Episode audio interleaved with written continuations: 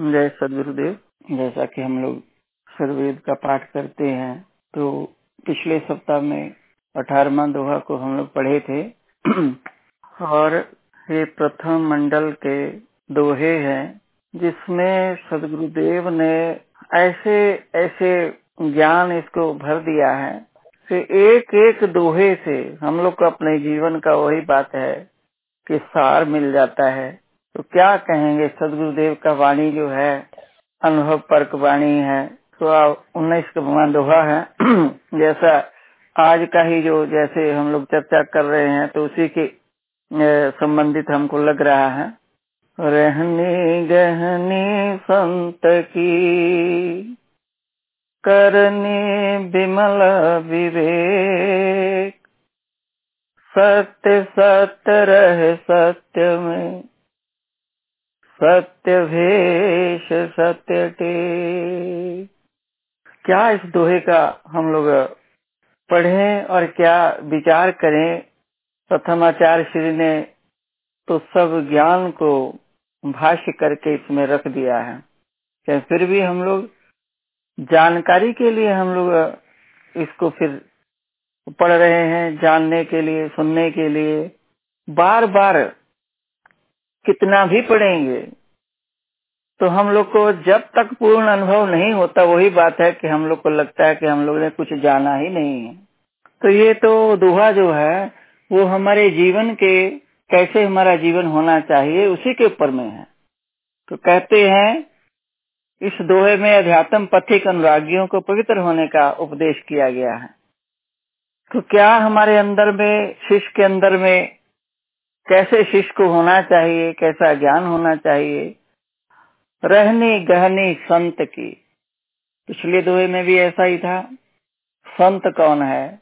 जो संत मत का अनुयायी है, पथिक है, चल रहा है इस मार्ग पर। तो उसी के लिए सदगुरु ने समझाया है कि रहनी गहनी संत की, करनी विमल विवेक। रहनी क्या होती है? रहनी से भाव क्या है, उसका स्वभाव क्या है? ये आचार्य श्री का ही सब भाष्य किया हुआ है। तो रहने का मतलब है शिष्य का स्वभाव, यानी साधक का स्वभाव। और गहनी जो है, वो अभ्यास की सदयुक्ति जो है। गहनी मतलब क्या करना है, क्या कर रहे हैं, अभ्यास को कर रहे हैं कि नहीं कर रहे हैं। और करनी जो है, इसको हम लोग जानते हैं कि हम अपने कर्तव्य का पालन कर रहे हैं। और साधन में पुरुषार्थ कर रहे हैं, करने का मतलब ये है। हम अपने कर्तव्यों को निभा रहे हैं अच्छा से, पुरुषार्थ कर रहे हैं, साधन अभ्यास कर रहे हैं तो यही सब समझाने का सदगुरुदेव का प्रयास है कि रहनी गहनी, संत की करनी विमल विवेक, सत्य सत्य रहे सत्य में, सत्य भेष, सत्य टेक। मतलब क्या? है कि हम लोग इस मार्ग पर चलते हैं और ऐसी बात नहीं है कि हम लोग बड़ा अच्छा से अपने भेष को बना ले, अश्वेत वस्त्र पहन ले, एकदम तो हम अंदर से सत्य हो गए, ऐसी बात है नहीं। सत्य भेष होना चाहिए। जैसा हम लोग अंदर में है, यदि हमारे अंतर में सत्य है तो हम लोग उसी तरह से रहें। अंतर कुछ है, बाहर कुछ है, ऐसा नहीं होना चाहिए। तो सत्य भेष सत्य टेक तो कहते क्या है कि सत्य सत्य रहे सत्य में। सत्य कितना बार सदगुरुदेव ने समझाया है? एक तो इसी के स्वामी जी ने आचार्य श्री ने इसके बारे में बताया कि क्या है सत्य? सत्य क्या है? तो सत्य आचरण सदभेद युक्ति से पुरुषार्थ करने वाला पवित्र आत्मा। एक सत्य उसके लिए आया है पवित्र आत्मा के लिए जो स, जिसका सत्य आचरण सत्य है और युक्ति से पुरुषार्थ कर रहा है जो सदगुरुदेव ने ज्ञान का युक्ति दिया है। उससे पुरुषार्थ कर रहा है तो सत्य पवित्र आत्मा, वही आत्मा पवित्र हो सकती है, सत्य हो सकती है, जो सदगुरु के देश में चल रहा है। और सत्य फिर आता है, सत्य सिद्धांत में अविचल, दृढ़ विश्वास। ये सत्य मार्ग तो है ही सदगुरु देव का, ब्रह्म विद्या का मार्ग है। और इस सत्य मार्ग में अविचल, दृढ़ विश्वास होना चाहिए। हमें इस पर ये नहीं होना चाहिए, संदेह नहीं हो जाना चाहिए। इसका मतलब क्या है? भ्रम नहीं होना चाहिए। हमें पूर्ण विश्वास हो कि ये मार्ग सत्य है, ये मार्ग ईश्वर तक जाने का है, उसको प्राप्त करने का है। तो ये सत्य है और एक सत्य आया है उसे पर ब्रह्म के लिए। सत्य भेष मतलब मन वाणी व्यवहार से सत्य, पवित्र सत्य टेक एक अनन्य शुद्ध निष्काम पवित्र भक्ति, अर्थात एक ध्येय, एक आश्रा ले, एक मार्ग ले, एक मार्ग पर चले। ये नहीं है कि हम ये भी करें, वो भी करें तो ऐसा होने वाला है नहीं।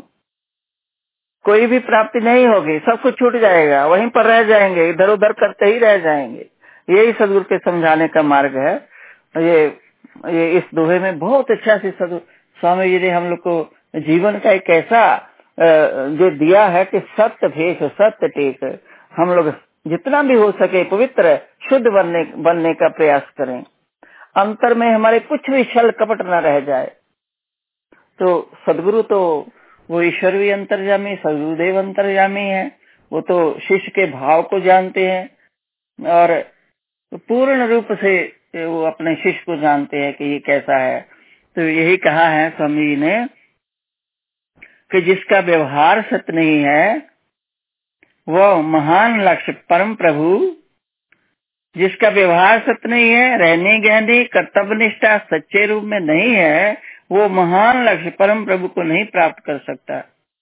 ब्रह्म विद्या के जिज्ञासुओं को अत्यंत आवश्यक है कि सत्य व्यवहार, सत्य आचरण, सत्य अनुराग, सच्ची श्रद्धा, सच्ची गुरु भक्ति को धारण कर उस सत्य स्वरूप प्रभु को पाने की चेष्टा करें। वह पर ब्रह्म सत्य है, तब मेरा भी आचरण व्यवहार सत्यमय होना चाहिए।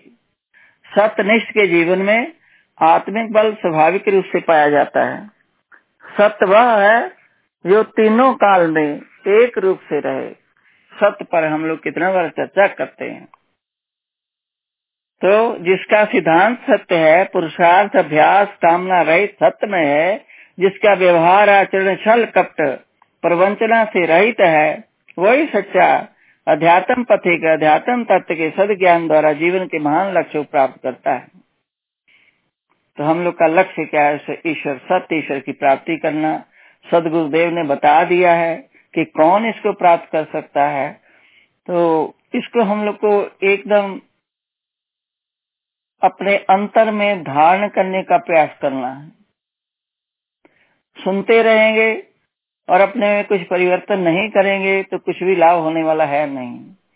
तो इसलिए एक एक शब्द को हम लोग अपने अंतर में विचार करें पहले कि क्या सदगुरुदेव कहते हैं, मेरा आचरण कैसा है, मेरा कर्तव्य निष्ठा कैसी है, मेरा प्रेम कैसा मेरी भक्ति कैसी है, अपने पर विचार करें। हम ही अपने को जानते हैं, दूसरा नहीं जानेगा। तो जो भी हमारे में कमी है, उसको दूर करने का प्रयास करते रहना चाहिए। यही तो ज्ञान है। प्रभु के सामने सच्चे बनकर जाओ वो तुम्हें स्वता अपना लेगा। योग साधन, प्रभु भक्ति, शुद्ध, पवित्र, अर्थात सत्य होने के लिए की जाती है। इसलिए व्यवहारिक या आध्यात्मिक सारे कार्य सत्य के प्रकाश में, सत्य में हो जावे, सारी विपदा, अशांति, मानव जीवन की दैव के लिए विनष्ट हो जाएगी।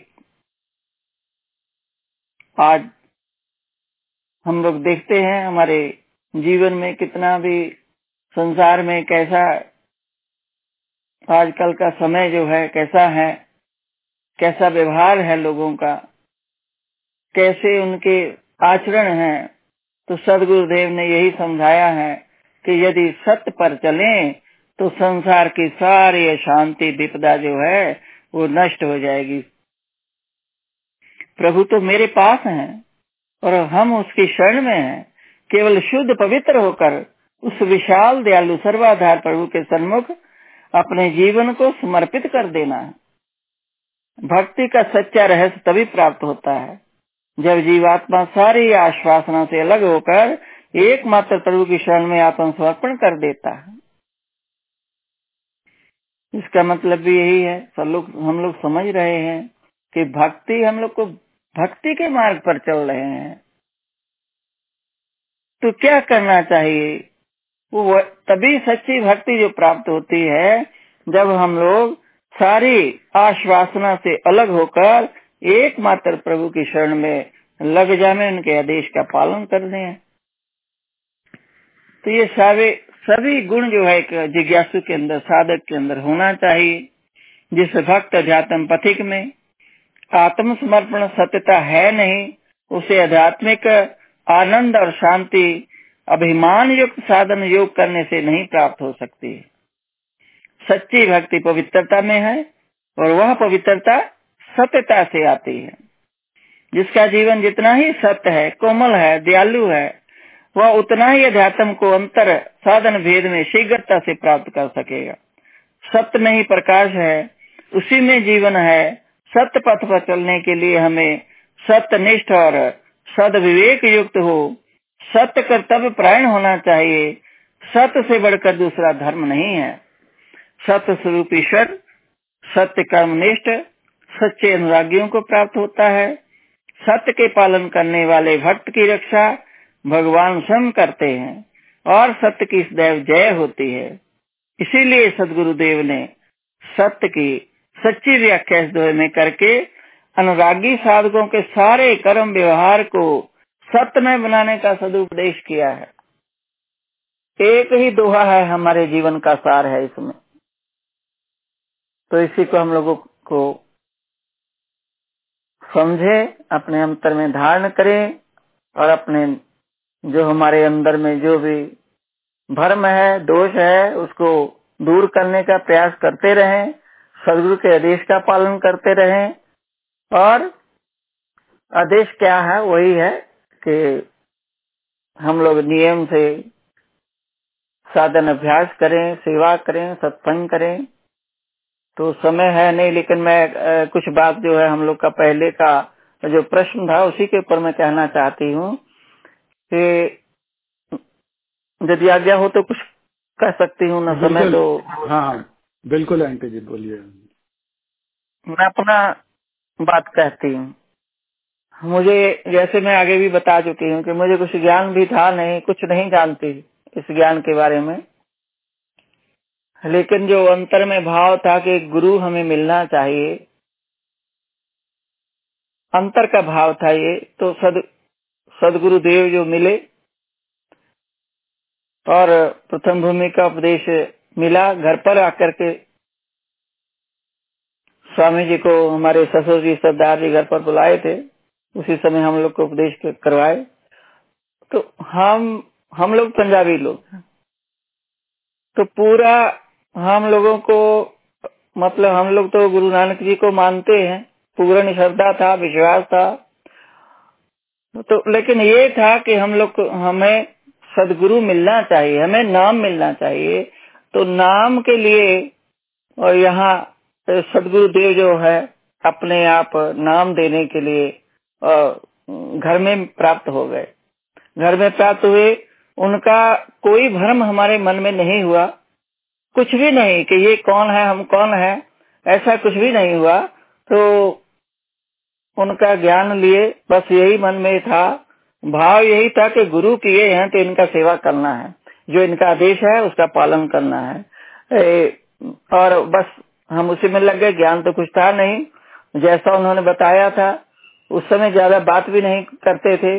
और सत्संग हम लोग को मिलता था, संत कपिल मुनि जी का।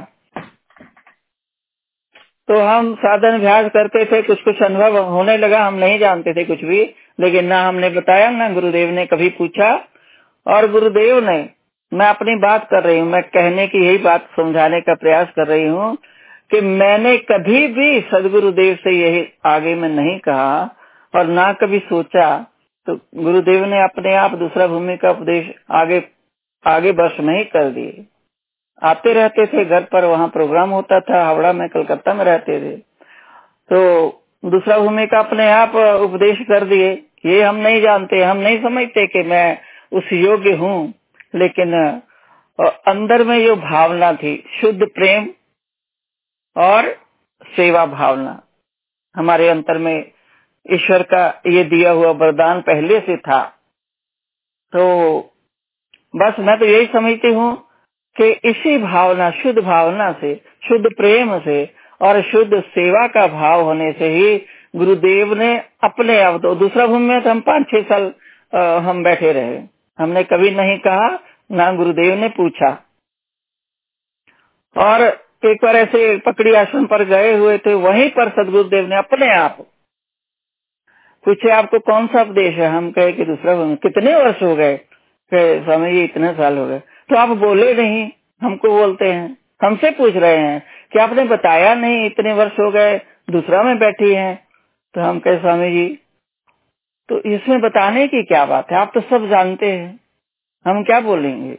हम तो कुछ पता ही नहीं है, कुछ अनुभव ही नहीं है ऐसा कि कोई विशेष अनुभव है तो हम आपसे कहें।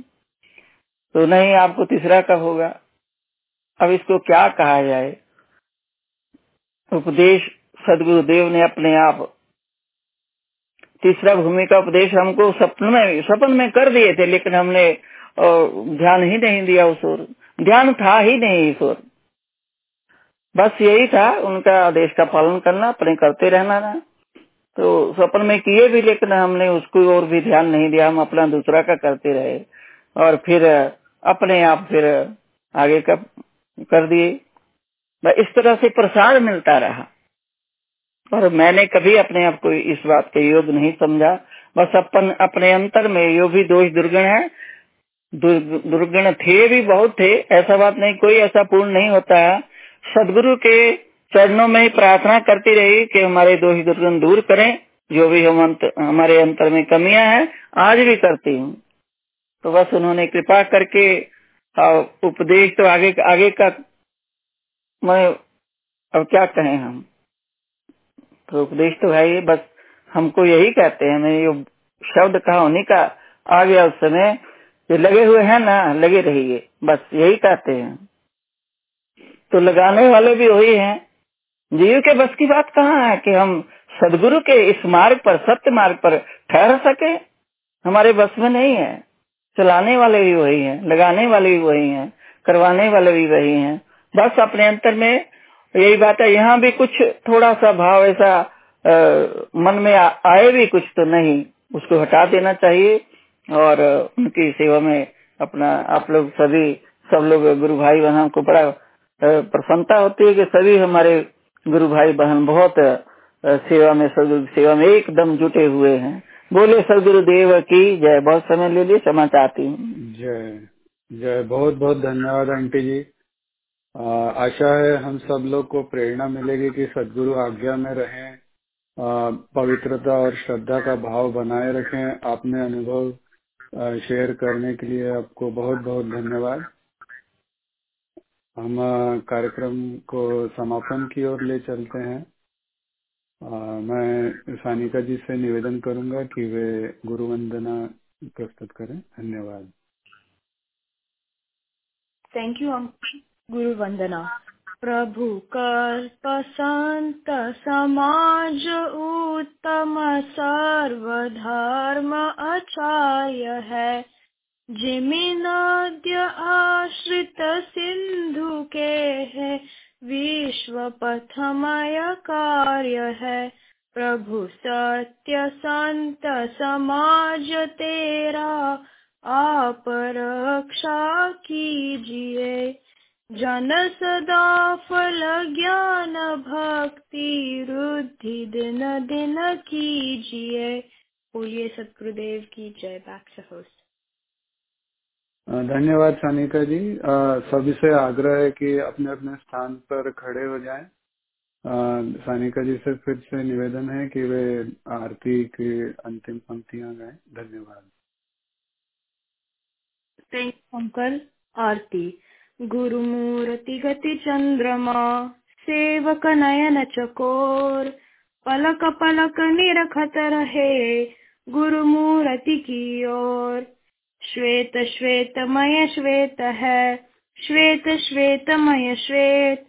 तीन पाद मरुत भरा श्वेत महानद श्वेत अष्ट चक्र सब शून्य पर धरा धरा के पार। तहा सदा फल घर किया, भूली पड़ा संसार। बोलिए सतगुरुदेव की जय बैक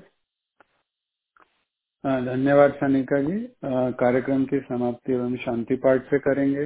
हे प्रभु, शांति स्वरूप हो। शांति शांति मय शांति। शांति शांति, जन शांति हो। पूर्ण शांति मय शांति।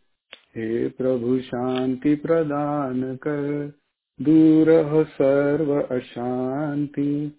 देव सदा फल शांतिमय, शांति शांति सुख शांति।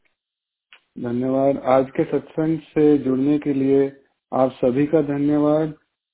सानिका जी, राज जी, योगेश जी, अमरजीत कौर आंटी जी, माया जी, आप सबका विशेष धन्यवाद।